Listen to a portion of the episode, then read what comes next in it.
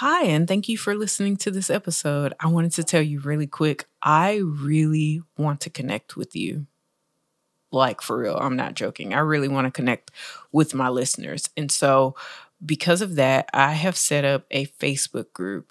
And so, if you would like to join that Facebook group, you can check out the show notes of this episode or my most recent episodes in season three, and the link will be in those show notes.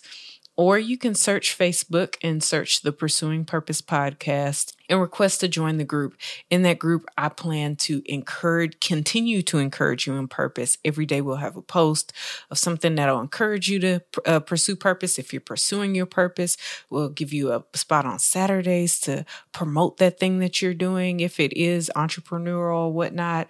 Um, in any case, I just want to create a community with you. So go on Facebook, sign up to join the Facebook group Pursuing Purpose podcast. I can't wait to see you there.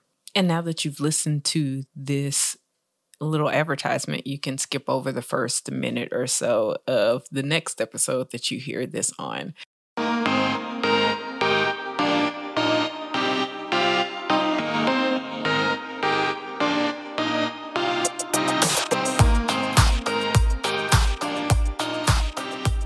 As you pursue purpose this week, remember this only do what God is telling you to do, and that's it.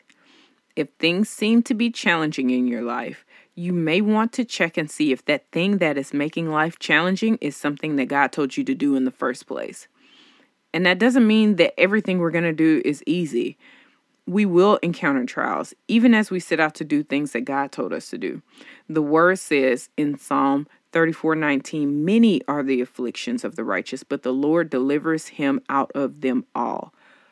But if what you're going through is excessively challenging and you're not quite sure why, go back and check with God to ensure that you're doing and or following what God told you to do and not your own plan. Thank you for listening to the Pursuing Purpose podcast. My name is Rashida Jackson. I play I pray a blessed week for you and plead the blood of Jesus over you. Be blessed.